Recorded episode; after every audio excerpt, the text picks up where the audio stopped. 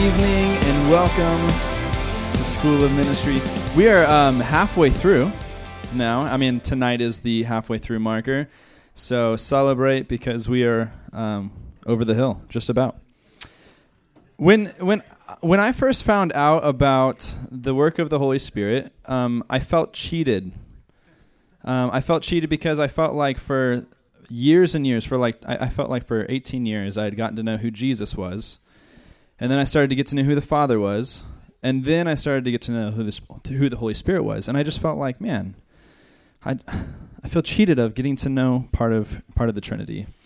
Um, and I'm glad that we are are taking the time here at School of Ministry, and that you guys are investing the time to get to know who the Spirit is, to see how He's at work in our lives, um, not just not just in, in these physical ways, but also in our spirit as He's transforming us. And um, with with that in mind, I want to transition over to a quick little Bible reading. So if you have a verse, go ahead and grab your sheet. And if you if you weren't um, one of the people who's going to be reading, just close your eyes. I want you to just to let this verse kind of be read out over you. But it's from Isaiah 52, starting in verse 13, and then through chapter 53. I love this passage from Isaiah as it talks about the coming Messiah who would suffer and die. And uh, I wanted us to do that in part because that's that's like what we're going to be doing on the Bible retreat. I just wanted to give you guys a taste of it, and I and I hope for each of you that there is something um, special about that of of getting to sit and hear and read the Word together and even getting to hear different voices read it and speak it out loud. Because there is something amazing that happens as we just hear the word of God, right? Blessed are those who hear the word. As we hear the word of God read out, even that comes with blessing. But this is such a beautiful passage because, like I was just saying with the Holy Spirit, getting to know Him, what's amazing about the Holy Spirit is that what He was doing in my life for the first like 20 years or so was exactly what he was supposed to do. He was revealing Christ to me. And that's what the Spirit does. And, and as we go through these books and as we learn about what it means to have a, a supernaturally transformed mind, a mind that looks to the things of God, like Tammy talks about, going through those two doors and choosing to walk the door into the supernatural realm. As we do that, it's this Holy Spirit is all he's he's all about Jesus. That's what his ministry is here for. All of this is intended to open us up to Christ, to the Messiah, to the Savior of the world, to open up other people's hearts to him as well. So, with that in mind, let's pray. Jesus, we want you to be glorified. That's why we're here, is to make your name famous. And we thank you that you sent your Spirit to minister to us, to reveal you to us, and that through us, you're being revealed to the world. And so, Lord, would you continue to teach us what that looks like and call us deeper into that. In Jesus' name we pray. Amen.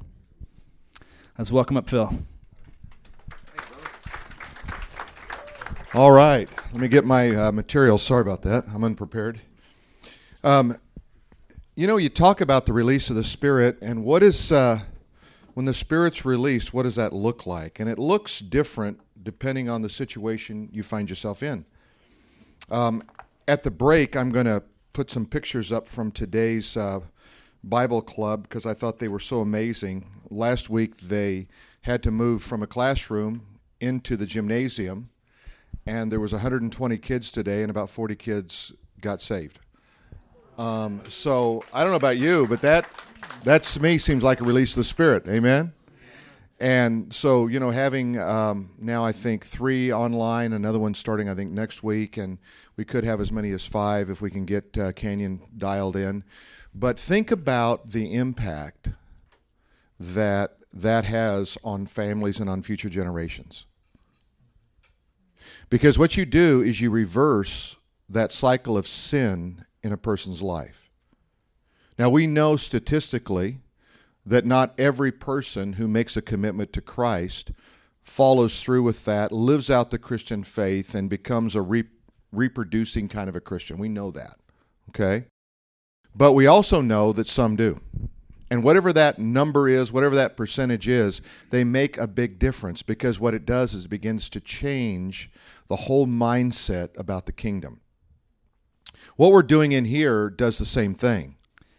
As we invest into the Word of God, invest into study, what you're doing is you're changing really the atmosphere everywhere you go. You're having an impact on people, whether you know it or not. And when you get bold and begin to open your mouth more and more and more, it begins to accelerate everything that's happening. There is something very interesting that begins to happen when you start to flow in that Spirit of God and you start to see God do some things then all of a sudden you don't have to go looking. You know, God's just, you know, you're just trying to escape because God's in pursuit. You know, he's just bringing so many opportunities. You go, I don't know where all these are coming from. I don't know what's going on. And it's just pretty, pretty exciting to see that happen. So, what we're really doing is we start to think about this is we're really, when we look at this, just the title alone, Release the Spirit. How do I release the Spirit of God in me and in these sections we're looking at tonight, um, how do we get that pure spirit out so that it doesn't become, let's say, contaminated with our stuff, right? And I thought about it. You know, it's it's it's one thing to be filled with the Spirit. It's another thing to release the Spirit without getting us all mixed in the matter. You know, how do I how do I get the, as much of that out of me as I can so that people really have that that Jesus encounter that we really want him to have. Um, I, I want to just uh, I just want to pause again and, and I want us to pray. And as we pray, I want you to to really just take a little bit of time. I know you've run in from work, you've run in from school, you've run in and and just I want you to take the time right now just to ask God to break the outer man. Can we do that? Spirit of God, we uh, we've been reading it is by discipline and by revelation that that outer man is broken. And there's so much uh, mingled of us in the matter that sometimes it's hard to really just be um, just a vessel through whom everyone can see feel the fragrance of jesus. So god would you just reveal tonight what needs to to get out of the way so that we really um, release the Spirit of God in our life.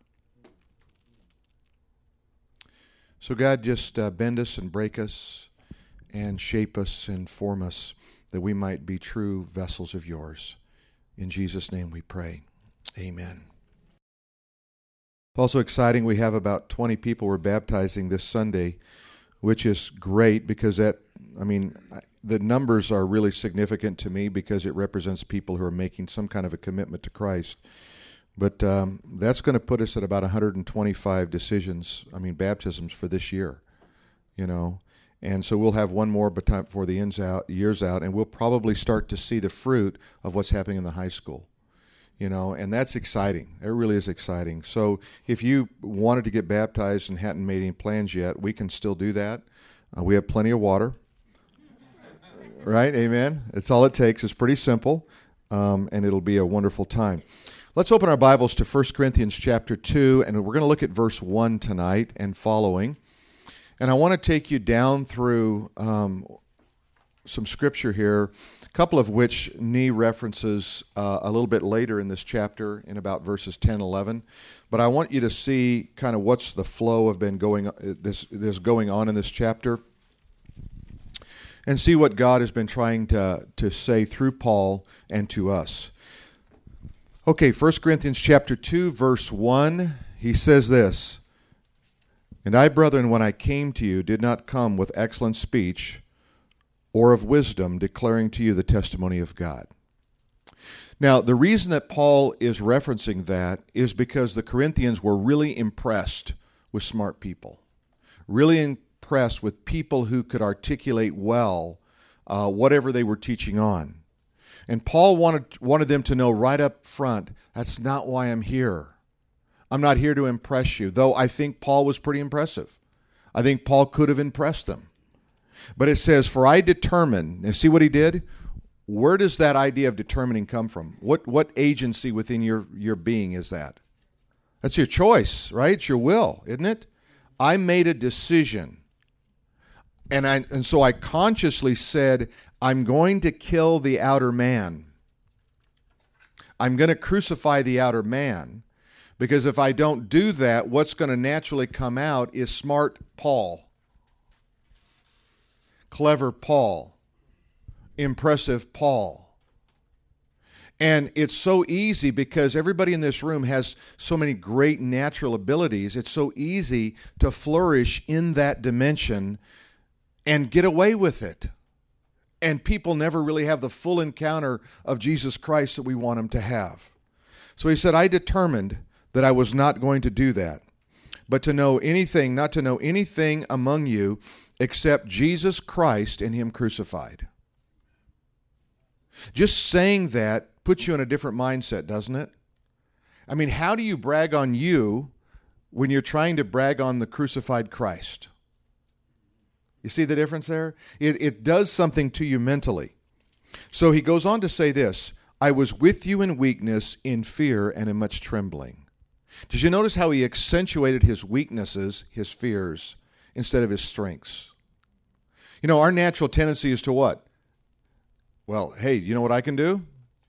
You know, look what I can do. You know what I've done? You know, and it's easy just to, to kind of, in a normal discussion, give somebody your resume. Right? Whether it's your character, whether it's your, your academia, whether whatever it is, it's easy to do that. And he said, No, you know what I did?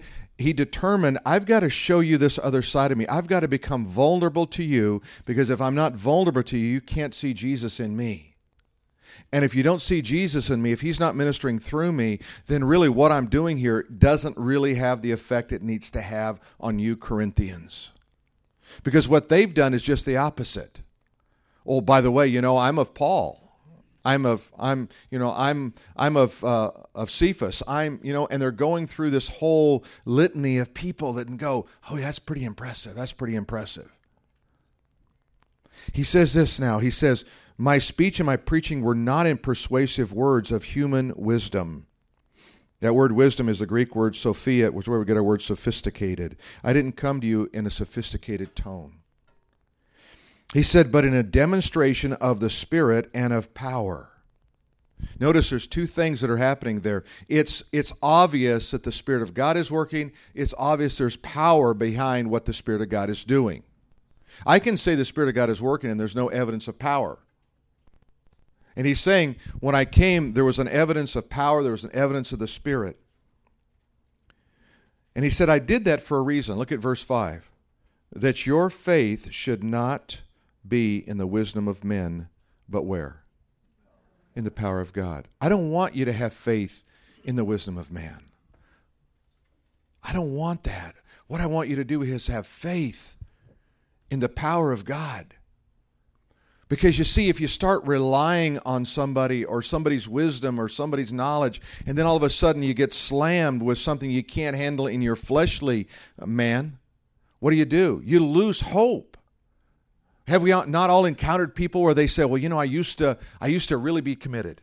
I used to really be solid in my faith," you know, and then this happened. You know, I, I remember I, I, heard this uh, preacher one time from down south, and he said it like this. He said, He who fizzles at the finish had a flaw in his faith from the first. Takes a while to learn how to say that, by the way. And the faster you go, the worse it gets, right? He who fizzles at the finish had a flaw in his faith from the first. And the idea is, you know, look down the road. Hey, something was wrong back here, guy.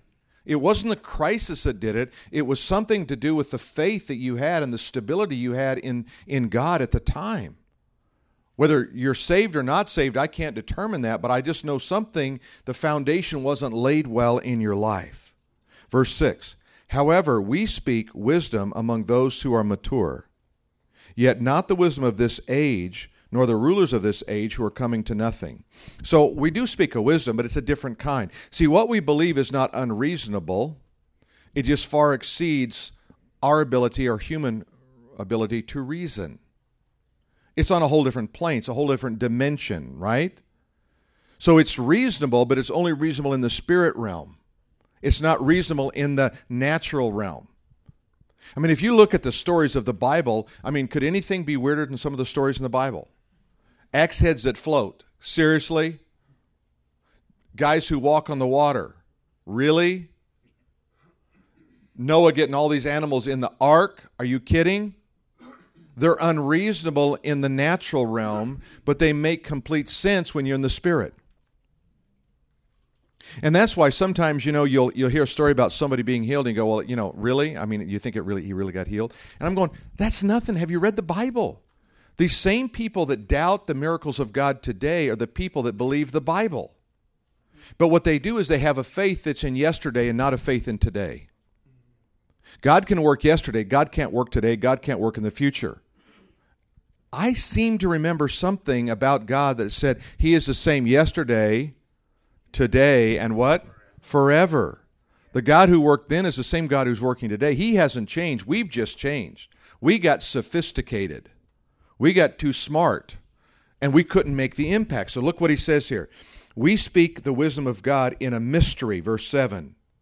The hidden wisdom which God ordained before the ages for what?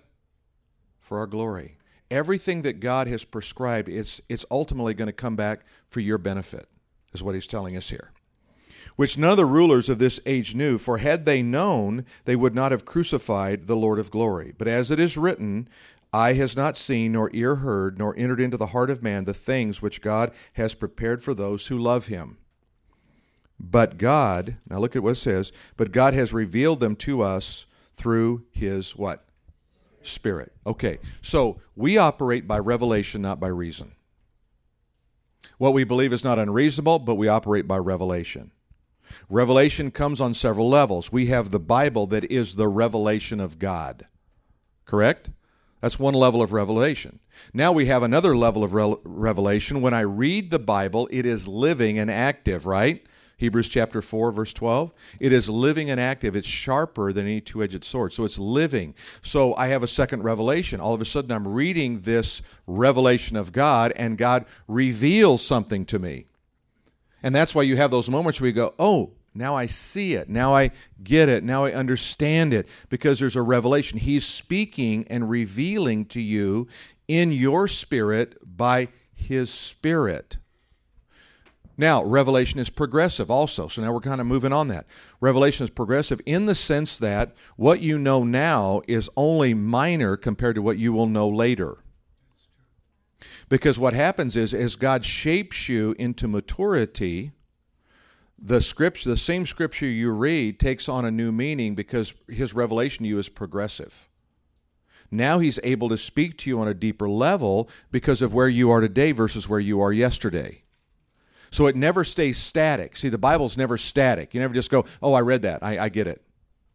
I mean, I've had people tell me that all the time. Oh, yeah, I read that book. I get it. I read Ephesians. Yeah, I know all about Ephesians. Really? Wow. It's amazing. You got the mind of God all the time. And he's like doing, you know, you know how you get software updates? You know, time to update. You get, this guy's getting them automatically. He doesn't even have to read the Bible. Just crank it up. Oh, yeah, that's good. I got a new word, got a new, you know, it's always going on. No, you see, every time I encounter the scriptures, God is, is doing fresh applications, right? He's speaking to me in a new way and he's progressively taking me to a new level. So now all of a sudden I start to look at things. You see, there's some basic divisions you find in Scripture in terms of maturity. For example, it says, I write to you, little children, because you know your sins are forgiven. When you first get saved, what do you know? Sins are forgiven. I'm not going to hell. Good news. It's really all you know. It's all you need to know. All right? Now I'm going to show you another one. I write to you, young men, because you know the Word of God and you've overcome the evil one. Okay, that's kind of adolescence, young man stage. Uh, this is a stage where you get to fight and argue about everything in the Scripture because you're trying to figure it out yourself. Then I write to you, fathers, because you know him who is from the beginning. Now, there's three basic stages. Okay, but actually, you can take Scripture. There's actually 12. So there's subdivisions in all, in all of those. Like I write to you, old men. I write to you, elders. I write to you, fathers. I, it goes all and on. It goes, and so there's all these different layers. So my goal, you see, is as I encounter the Word of God, I should be moving into another level of understanding. If I'm in, if I take those first three and I say, okay, my sins are forgiven, but now young men stage, I know the Word of God. But in the fatherhood stage, I know the God of the Word. See how that changes? I've already got the foundation of the Word of God. It's not that I can't learn more of it, but now I'm concentrating on taking what I do know and figuring out more about Him. I got to understand Him and His mind. God, what does that mean? And I can meditate. You see, meditation in the Bible is not the absence of thought, That's that's Eastern thought. What what biblical meditation is, I take something of substance and I think about it and I let God take it deeper inside of me. And sometimes He reveals the deep things of God. Have you noticed how Scripture says that? There are some deep things of God. Not, they're not on the surface. We've talked about, you know, it's it's a glory of a king to search out a matter. Okay, so the the best stuff is deep. I got to go down deep to get oil. Got to go down deep to get diamonds. Got to go down deep to get gold. Well, God's not going to put the pearls on the surface. He wants you to dig. He wants you to get in there, and he wants you to find it. So watch what it says here. Now, for what uh, this is verse 11 for what man knows the things of a man except the spirit of man which is in him even so no one knows the things of god except the spirit of god okay i can't know the things of god without the spirit of god in other words what he's saying is i can't read this without the spirit of god and know what it says even as a christian I need some revelation. So what do I do? Here's the best thing you can pray before you read the Bible Spirit, speak to me. You don't need a 20 hour prayer to get to that point. I need you to speak to me. Why? Because if I don't, I'm going to be thinking that I'm a smart guy and I can read this and I can get it. I mean, there's a script, there's a psalm, I can't remember where it is. Somebody will find it for me, I'm sure. But it says, In thy light do we see light. In thy light do we see light? In God's revelation, do we have revelation? And there's no end to the depth of that. How much can be known about God? Much as we have time and effort, probably, right? Much as we want to know about God, He'll reveal Himself. He's not like, nah, I'm, I'm going to hold a few things back. But what we do is we get in the way of that revelation. Now, let's go on and look a bit further here. Now we have received not the spirit of the world. Oh, the world has a spirit too. It has a wisdom, it has a knowledge, but the Spirit who is from God, that we might know the things which have been freely given to us by God. These things we speak not in words of man's wisdom teaches, but the Holy Spirit teaches, comparing spiritual things with spiritual. Okay, so who's the teacher? Holy Spirit's a teacher, right? He's a teacher, and how does he teach us? Tells you right there. The Bible is a great commentary in itself. You don't need to go get a commentary to understand this one. Just read it. What does it say? Okay, just look at verse 13. It says, These things speak not in words which man's wisdom teaches, but which the Holy Spirit teaches. And how does he teach? Comparing spiritual things with spiritual things. This is like that. God worked in that way, in, in that way, and that's how God is going to work. So I'm, I'm doing spiritual with spiritual. And as I do that, as I start making these comparisons, I get it. I go, and here's a very simple way. Okay, um, Gideon was a coward. True or false? True. True. Right? Every time the Midianites came, he ran and hid in the cave. Hid in the cave. There's Gideon, right? He is a coward. Okay. Now, you are a coward. True or false? Let's just say true for the sake of my illustration here. It'll all work better if you cooperate. Okay? You are a coward. Why? Because you run and hide in the cave sometime and you don't trust God. Fair? Okay. Now, how does God see you? Angel of the Lord shows up. He goes, Hey, Gideon, oh, mighty man of valor. see, God sees you different than you see yourself. He doesn't see he doesn't look on your inability, he looks on your ability in him. And Gideon, what Gideon wanted to do, Gideon wanted to get, you know, he said, okay, if I'm going to do this, I got to get as many guys together as I can. He bring them all down there, and he, and the ultimate test comes how they lap water. It's the stupidest story in the world, unless you understand what's going on here. Spiritual things with spiritual things. Okay, so finally, the final 300 come. How do, how do they get the final 300? Anybody remember? The guys who got on all fours and lapped water like a dog were out. The guys who lap water like this, spiritual things with spiritual things, be watchful. You got to keep your eyes open for the enemy. You can't be so concentrated on getting water because you're thirsty that you miss out on what God's doing. I'm comparing spiritual things with spiritual things. I'm learning something from Gideon. Okay, now Gideon, here's what you're going to do. Now you're going to take the 300. I've narrowed it down, got it down to 300 guys, and they're going to do more than go to the hotel and put out Bibles. Okay, here's what they're going to do. They're going to defeat an enemy that is much larger, much fiercer than you are. And deep down, God knew that they didn't have the courage to really do the fight. So he devises this thing with foxes and lanterns. That's the dumbest thing I ever heard of. I mean, are you serious? Jesus said, my, my, my followers, they don't pick up swords and fight. He said, they go out and they take light with them. And everywhere they go, they've got light. And I compare spiritual things. I look at those foxes running around with those lights, and I think it was light that killed the, scared the enemy off. It's not going to be your ability to know how bad the devil is that's going to scare the devil off. It's your ability to project light. I'm comparing spiritual things with spiritual things. And then he says, You are the light of the world. He also said, I am the true light coming into the world who enlightens every man. Jesus is the light. I am the light and I am the light of the world. Now he says, okay, now here's what I don't want you to do. I don't want you to put that light under a bushel. I don't want you to hide the light, because if you hide the light, you're not going to do what needs to be done in this world, and that is destroy the works of the evil one, who is the prince of darkness. So, what I'm going to keep doing is I'm going to keep taking layers of light and I'm going to keep comparing spiritual things with spiritual things. I'm going to keep going back and forth and back and forth. And every time I go back and forth with those analogies, you see, what I'm doing is I'm deepening my understanding of what is what does it mean for me to be light. Now, when I do that, I now what to Nee's point, now what am I doing is I'm discovering there's some darkness in me. There's things, there's a bushel that I keep. And sometimes it's just ego. Sometimes it's my knowledge. Well, I'm a pretty smart guy with the Word of God. I mean, I've been around. Yeah, you just got disqualified.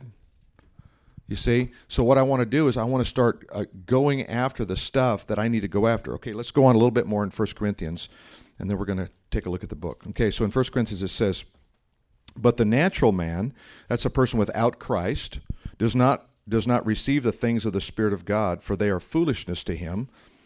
For he cannot know them because they are spiritually discerned. Okay, in other words, you can't know you can't know life if you're dead.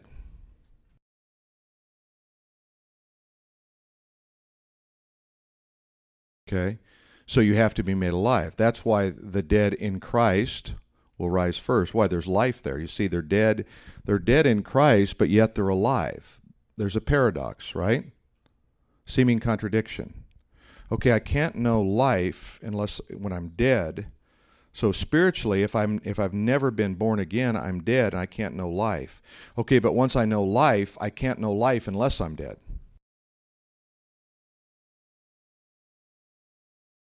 Did that make sense? See, unless I die to self, I can't know life. If I'm dead, I can't know life. But I'm on two different planes here, right? First one is the natural plane, second one is the spiritual plane. Spiritual plane, I have to be dead in order to know life. And the more dead I am, the more life I know and the more life I project. That's why Paul said, I always carrying around in the body the dying of the Lord Jesus, that the life of the Lord Jesus might be seen in me. I have the fragrance of Christ. What was the fragrance of Christ? What is that? Oh, there's this woman. She was a prostitute, right? She had an alabaster box full of perfume. And what did she do with it? She what? Don't miss the first part of it. What did she do with it? She broke it. Life can't come forth from anything that's not broken. She broke it. It was impossible to put it back together the way it was. And then the fragrance came out, and then she could anoint the body of Jesus. She could, in his living, he was a living sacrifice at that time, right? So he dies, and then what do these women do? They come to the tomb, and what are they going to do? They're going to anoint the body of Jesus. I thought he already got anointed. That was a living sacrifice. Now, also, now we've got another sacrifice here. Now they got the sacrifice for man's sin. Two different, two different offerings, Both of them required brokenness one a living sacrifice, one a dead sacrifice for sin. Same thing's true for you. If you're going to serve, you have to be a living sacrifice that has the fragrance of life on you, but at the same time, you have to have the fragrance of death, the death of the, the buried Christ and resurrected Christ on you at the same time, because you're going to function in both planes. And some of this stuff, you just kind of start, you have to let it kind of sink in and kind of go, oh, now I make that application, I understand what that means. And you start asking yourself, am I carrying around the body, the live, the life of the Lord Jesus? Am I carrying around the if I died? And you just start always examining yourself on a different level. Instead, I'm a Christian, you know, you don't really think about this stuff till you get to church on Sunday. Oh yeah, that's it. That's good. I like that. And it, and then you never really make the big impact that you want to make. Let's go look at uh, Nee's book for a minute tonight, and um,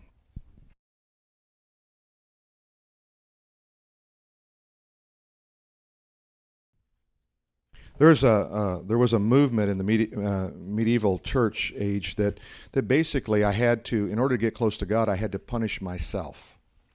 I had to afflict myself with some kind of punishment, and some of that still goes on today. But the idea was that the more I do that, the closer I am to God, because I have to bear in my body the suffering of Jesus, literally. Okay. So what they would do is they'd take needles and they'd put them in their clothes, and that way, when they would move the wrong way, they would get jabbed, and that would remind them, you know, that he suffered and I have to suffer. You know, even fasting, if it's not for the right reason, is the same thing. You see, you fast, you know, for a lot of reasons. You know, most Christians I've found fast because they're fat. Yeah, sounds like a good idea. I need to lock a few, knock a few lbs off. I'm going on the 21 day fast at the church. You know, you know, that is a benefit. There's no doubt about it, right? But that's not why you do that. So if you were going to fast, if, if we called a church-wide fast and we said we're fast for 21 days, you know, you would look at it and go, "Why am I doing that?" You always want to go back to that, and that's by revelation. It may be that you shouldn't fast. You know, it may be that you fast from the things that you don't like anyway. You know, I've decided I'm fasting from beer. I don't like beer. What a sacrifice right?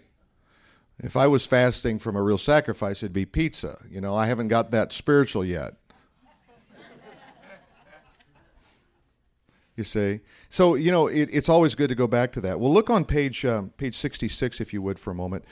It says uh, right about in the middle of the page. It's the last sentence in the first new paragraph on that page sixty six. The discipline of the Holy Spirit transcends far beyond our consecration. So what you do as a Christian, you you say, "Hey, I've got to clean up my act, so to speak. I've got to live a better Christian life. I've got to not do certain things." Anybody ever done that? I'm not going to do that anymore. Right? Well, have you noticed that it's not super effective? I mean, really, I mean, it really doesn't work that great. It's very noble. It has the evidence of it. It has the kind of the expression of it must be godly but it really doesn't have that big effect. Let's go over in our Bibles to the book of Colossians for just a moment, okay? Go to Colossians, and we're going to look at chapter 2.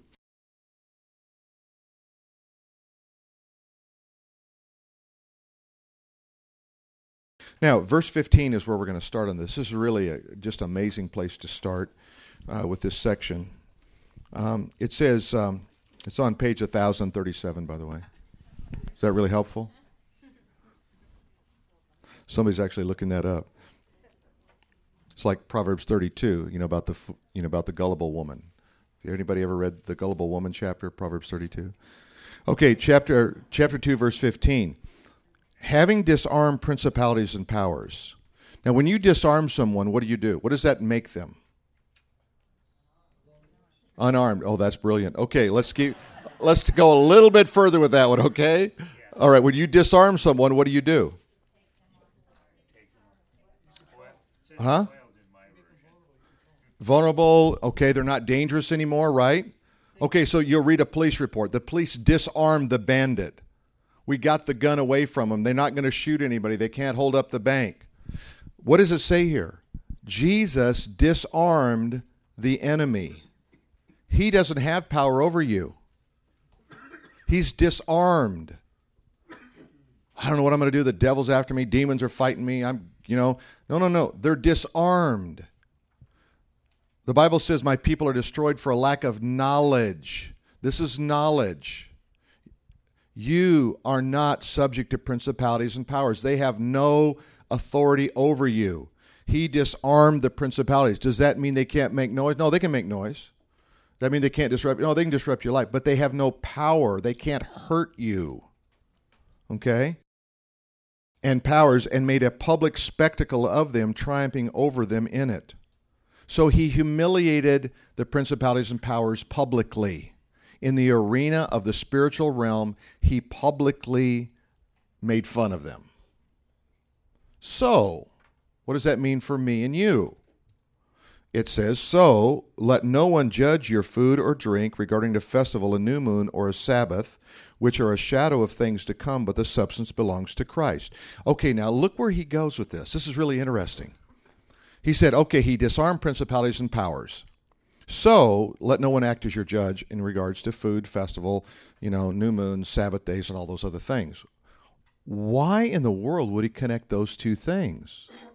Because it is in those things that he mentions there in that verse 16 that we try to live out, like to prove to people we're Christians. What's one of the first things they'll say to you in, in a workplace? Um, let's just say um, you lose your temper, okay, in the workplace. What's the first thing they? Oh, yeah, I thought you're a Christian. That's that's what he's talking about. Let no one act as your judge. Okay, so you go over to BJ's, you're having a glass of wine. So, hey, I thought you were a Christian, you're drinking wine. Let no one act as your judge. Well, you're out on the river on Sunday, and let no one act as your judge. Now, watch where this goes, because this is really interesting. They're a shadow of things to come. In other words, food and drink, they're, they're a good shadow of, of a deeper reality regarding a festival or a new moon or a Sabbath. They're a shadow of things to come. But all those things that were in the Old Testament, they were only to point you to Christ. They were never to try to control your life. Let no one cheat you of your reward. I mean, people try to do that. Take my reward. They cheat me of my reward. Yeah, you know who's really good at that? Christians. Uh, Christians don't do that. I got to tell this story because it's just so good. I told it to staff today. I'm, I'm, you know, we finished the the second service, and a lady comes up to me, clearly a visitor, never seen her before, and clearly didn't know her way around very much. And she walks up to me. She goes, "Why's your cross over at the side of the building and not in the center?" And I can't believe this is what I'm hearing out of her mouth, right? And and and I said, "Well, I re- immediately knew what she was talking about. We, she wanted me to move that cross for her visitor, one time visit in the middle of the church, because that's where it belonged. And I said, Well, we like it over there.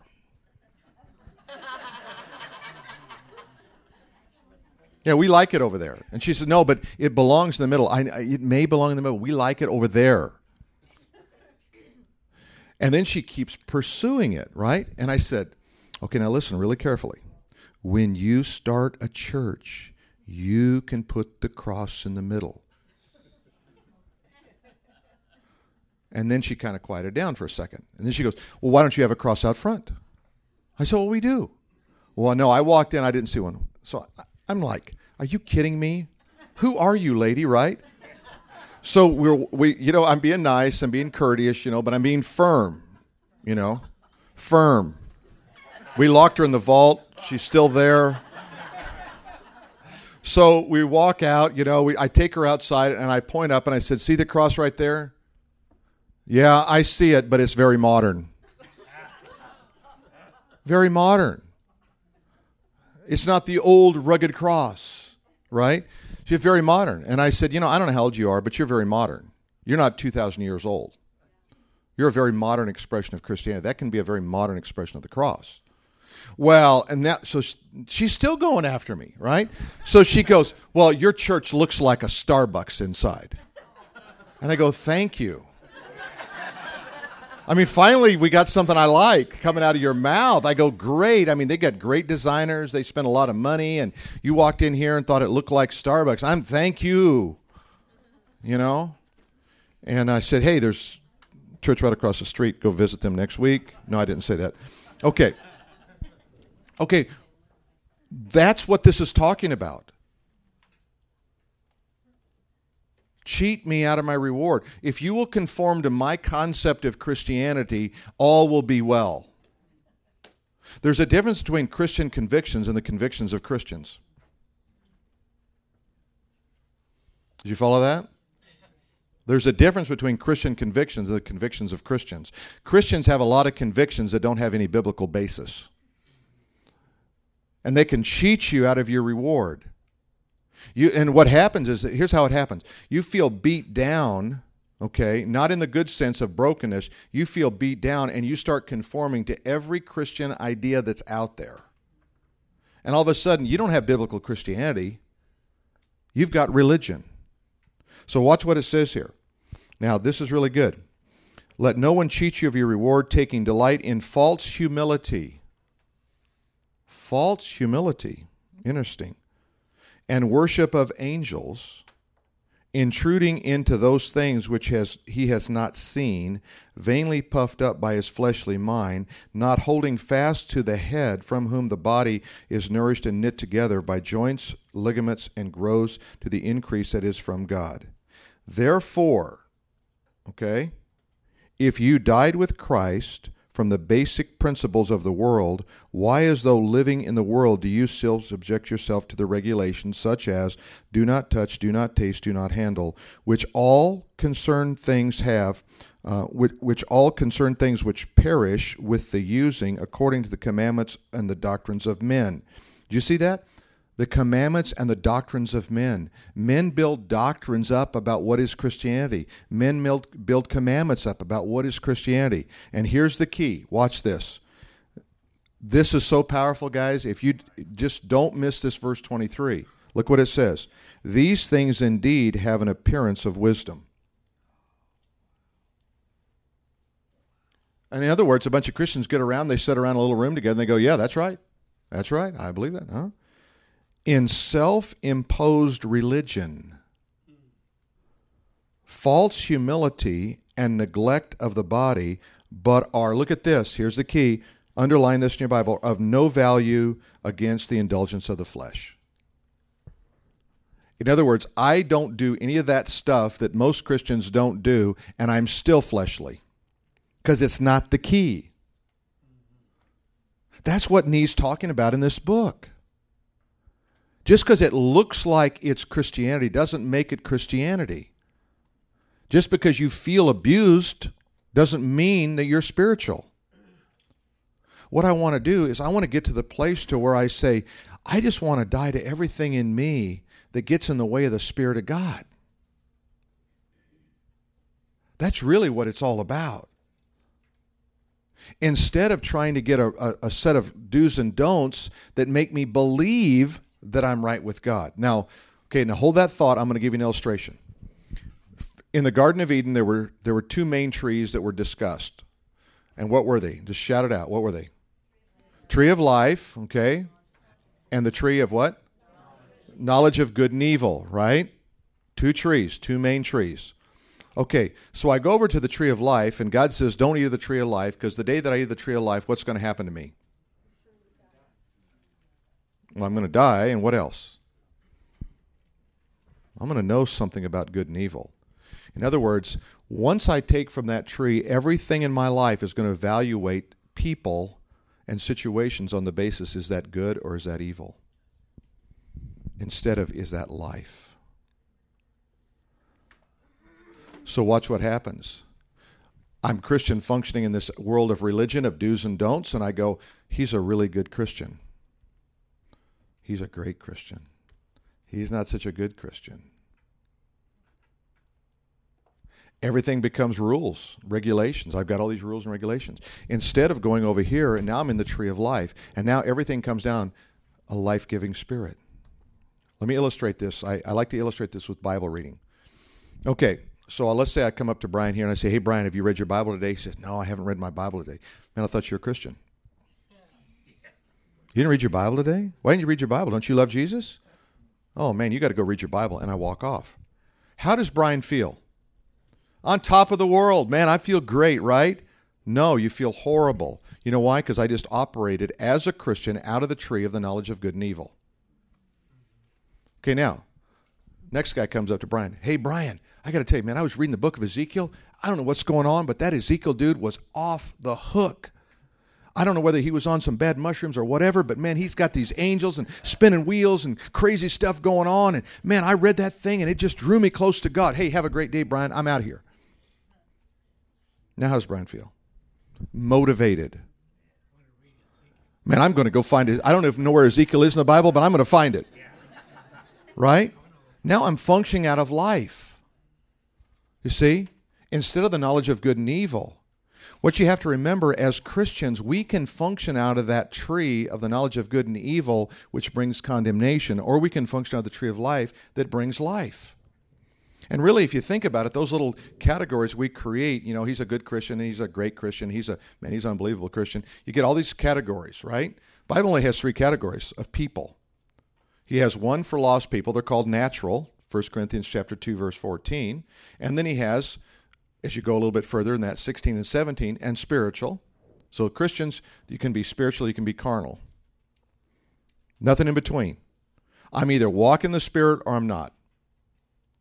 So you go up to somebody, hey, you walk in the Spirit today? No, oh, you're carnal. I mean, it really is what it comes down to. Now, what if I do that to myself? What if I just say, am I walking in the Spirit or not? If I say not, then I have to admit I'm carnal. I'm trying to satisfy Phil. What do I got to do with Phil? I got to get Phil dead. Phil alive is not a good thing. Um, I was. Uh, we we lived in England for a while, and I was. Um, if you've heard this story, I apologize, but I think it's it's one that just really is re- revelatory to me, and it, it's powerful because of its message. Um, I felt very fortunate to get accepted into the university there. And I was walking back in this little town of Oxford. I was walking back, and there's all these streets that have these great names on them, you know, like Copernicus, right? And I'm walking back, and all I can think of is they're never going to name a street Hotzenpeller. You know, I mean, I was I was really doing some introspection here. I mean, I was really thinking about life. You know, I wasn't trying to, you know, I mean, probably because there's too many letters, they can't get them on there, but whatever. You know, but I'm and and street after street, building after building, and and I had this moment of just, um, I'm really nobody. I really am nobody. Okay, and this is a good kind of I'm really nobody. Okay? There's a bad kind of I'm really nobody. This is a really good kind of I'm nobody. And our daughter, Jen, was uh, with us, and she was about 11, probably. I grew up in a Dutch home, and I never saw my dad cry one time in his life. Okay? You know, Dutchmen aren't good at that, and when they're colonels in the army and they're in army intelligence, they're even worse. Okay. So I come back and I'm just reflecting on life and I'm just thinking about all of my value I've put in what I've done. What I've done. You know, and I'd accomplished a lot up to that point in my life, and I'm just kind of, I put it right there. And I'm sitting like over there, and my daughter and Tammy are over there, and I start to cry. And I hear my daughter say this to my wife I didn't know daddy's cry and I knew I was screwed up. If it's an event for your daughter to see you cry, you know you're screwed up. And I realized what was happening. I was dealing with this external Phil. And I, I tell people, I met Phil in England and I didn't like him. And I think we all have to have that moment where we meet us and we look realistically and honestly at, at who some things in us and say, I don't like that piece of me. I don't like that thing about me. And I can't ever release the spirit unless I let that part of me die. Because I'd spent a lot of energy up to that point propping that guy up, helping Phil out, help Phil be successful, help, you know, be liked, help Phil, you know, do this and do that and accomplish this and accomplish that. And and it wasn't that my motive was bad. It, I never looked at myself and said, "Oh, your motive is bad." But as the as Nee says, as that pure as, as you get some of that stuff out of your life, that purity of your own human spirit with the Holy Spirit begins to show you stuff you didn't even know was there. I wasn't trying to dodge it. I didn't know it was there. It's like the psalmist said, God, reveal unto me any unknown sin, any hidden sin. Hey, I can I can confess everything up and say I'm good, and then the Spirit of God comes along and goes, Hey, what about that? I go, Dang, I forgot about that one. That's what we're trying to get at. That's where we're trying to go. Okay? Um let's see here. I want to get a couple of more things before we take a, a break. Okay, go to page 73. Anybody find, by the way, that Watchman Nee kind of works you over? Anybody? Is it just me? Is it just me? I know I got a text from Lori the other day, and she goes, "You know, this is really totally just working me over here on this thing, you know." And I, am going, "Yeah, me too." You know, I didn't want to give her satisfaction, tell her me too, but you know, because I was dealing with you know pride at that moment. Okay, uh, verse uh, chapter uh, page seventy three. The cross is more than a mere doctrine. It is something that is already in practice. Do not think that the way to humility is some self exerted effort to remind ourselves constantly to never be proud. If you want a good book on that, by the way, there's a book um, called Victory in Christ or Victory in Jesus. I think it's, it's either Victory in Christ or Victory in Jesus by Charles Trumbull. And it's a little bitty book about 80 pages. He deals so well with this subject if you want to pick it up. I used to buy them by the case when they were a dollar, give them away. Now they're like ten bucks. I don't do it anymore. Everybody find their own way to the cross. yeah, your walk's not that important. Okay, now we must be stricken again and again, even if it means 20 times until we surrender the circumstances God ordered in order to break our pride. God ordered circumstances to do that to me. Are you kidding me, God? That's not nice. I remember one day I, I had this revelation. I thought, you know, um, I know God loves me, but I, I had this thought. I just don't think you're very nice, God. Because I was going through some tough times. I just don't think you're very nice. And that was human wisdom. Right? That was human wisdom speaking. And I had to back up and go, this is not about God making your life comfortable. This is about God preparing you for his kingdom here, now, and then, and there. Because I can be going through the worst kind of possible situation, but if I'm walking in the Spirit of God, it looks different. Have you ever noticed that? You know the difference. You encounter somebody, how you doing, and they're just like two weeks telling you how bad life is. And then the other person's going through something 10 times worse and you say how's it going? And what do they say? You know man i'm just trusting god. It's great. You know i've been able i talked to this guy about christ prayed read this book read the bible and you're going wow. Two different things. Okay so look what it says here. Um, we must be stricken again and again till um, the circumstances God ordered to break our pride. Let us never assume this comes about by merely following teaching of a certain leader. No, this will never work because our pride can only be broken by God's dealing. Through the operation of the cross, we shall learn to depend upon the grace of God and not on our memory. Yeah, I got to not act like that anymore. That wasn't good. No, no, no, it's the cross. I am crucified with Christ. I can't crucify myself. Jesus couldn't crucify himself. You can get two legs and one hand, but you can't drive the final nail.